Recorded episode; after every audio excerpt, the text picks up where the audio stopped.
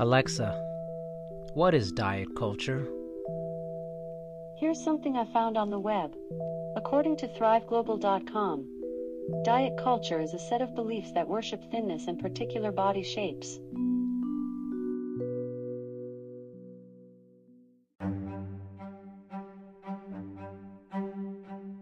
This is Dr. Erin Nitschke. This is Dr. Darian Parker. This is Decoding Diet Culture. Everyone. Welcome back to another episode of Decoding Diet Culture Season 2. As I said in the first episode, we are unraveling a lot of different popular fad diets and dietary patterns in this particular series for this season.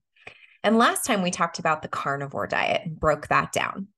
This time we are looking at the Scarsdale diet, an oldie but a goodie. So we will talk about the history, its marketed purposes and benefits, assumed benefits, uh, summary of the protocol, and any considerations, faults, or flaws, and then give you a bottom line kind of take home message. So, the Scarsdale diet, this was super popular in the 1970s. And at the time, it was based on what was then popular, this book by Dr. Tarnower. And he was a cardiologist in Scarsdale, New York, thus the Scarsdale diet.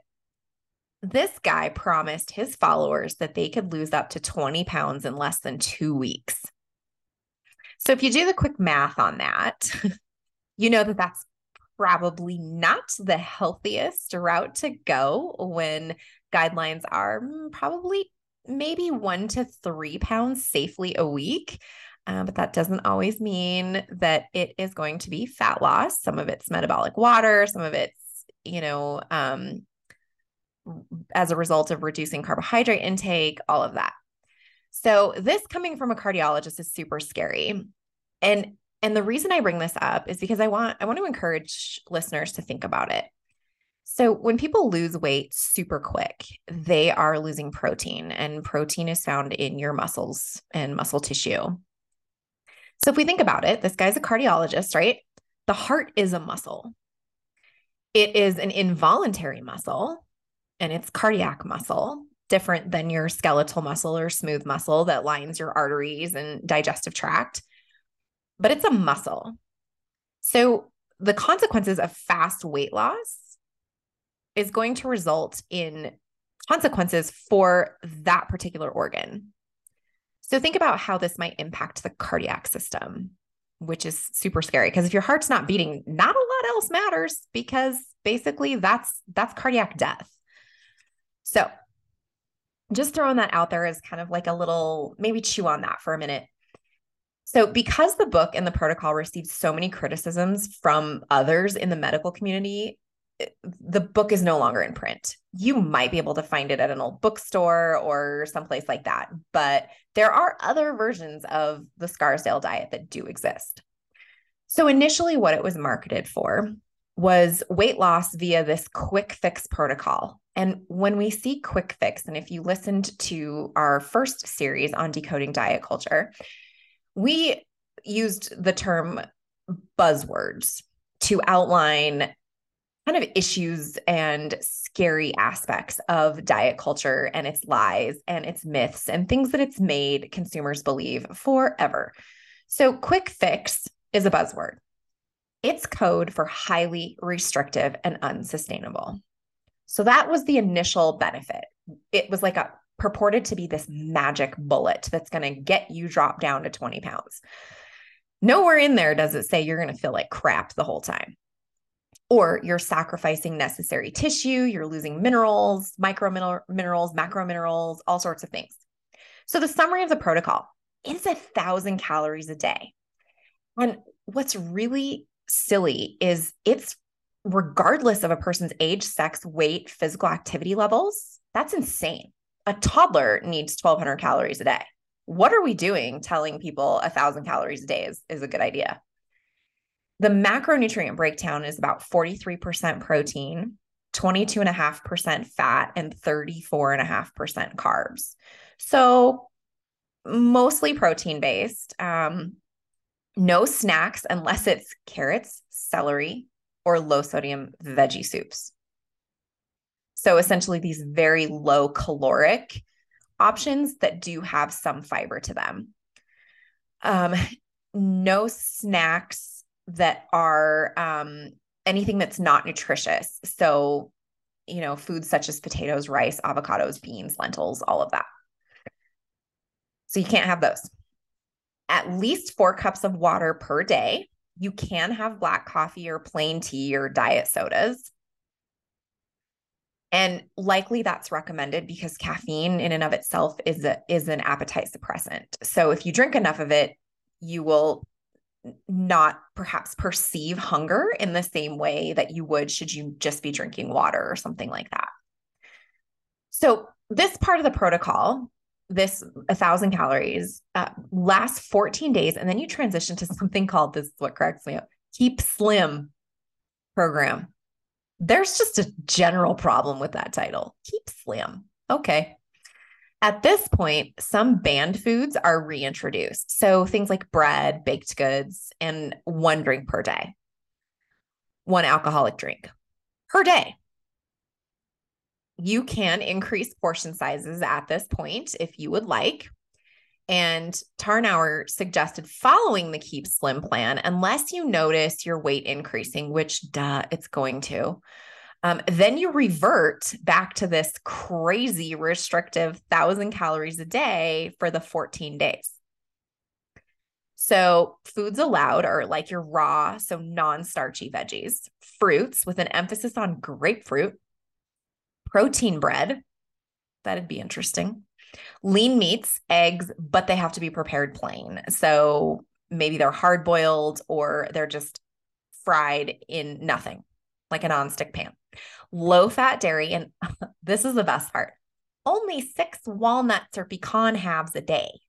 Six. Make sure to count those out. Do we see a problem with this?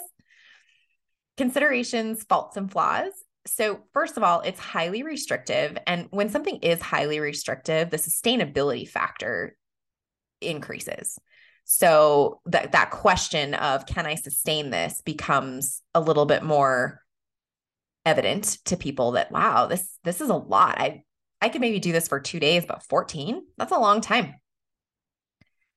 And a thousand calories a day is just crazy low.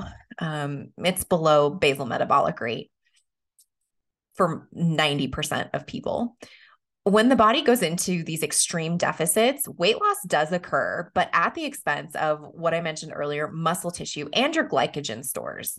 So, when you're restricting carbohydrates, carbs for every gram of carb that's stored, it's about three grams, three to four grams of water that's stored. So if you think about taking away a carbohydrate source, glycogen source, then that water loss is going to occur because carbs are not being stored. So, of course, that metabolic water is not going to be included. So, initially, when the scale goes down, that's what we're seeing and that that's a problem. Highly restrictive plans are generally temporary, as is the weight loss, and the weight loss will generally come back after the protocol is stopped, or it will result in a yo-yo kind of dieting situation. So with the Scarsdale diet, the bottom line or take home, what we really want to emphasize here is, is while the book is no longer in print, there are updated versions of this diet. Regardless of the version, it still promotes highly restrictive eating and the sad thing is, is it vilifies calories. We need calories. We're physical beings.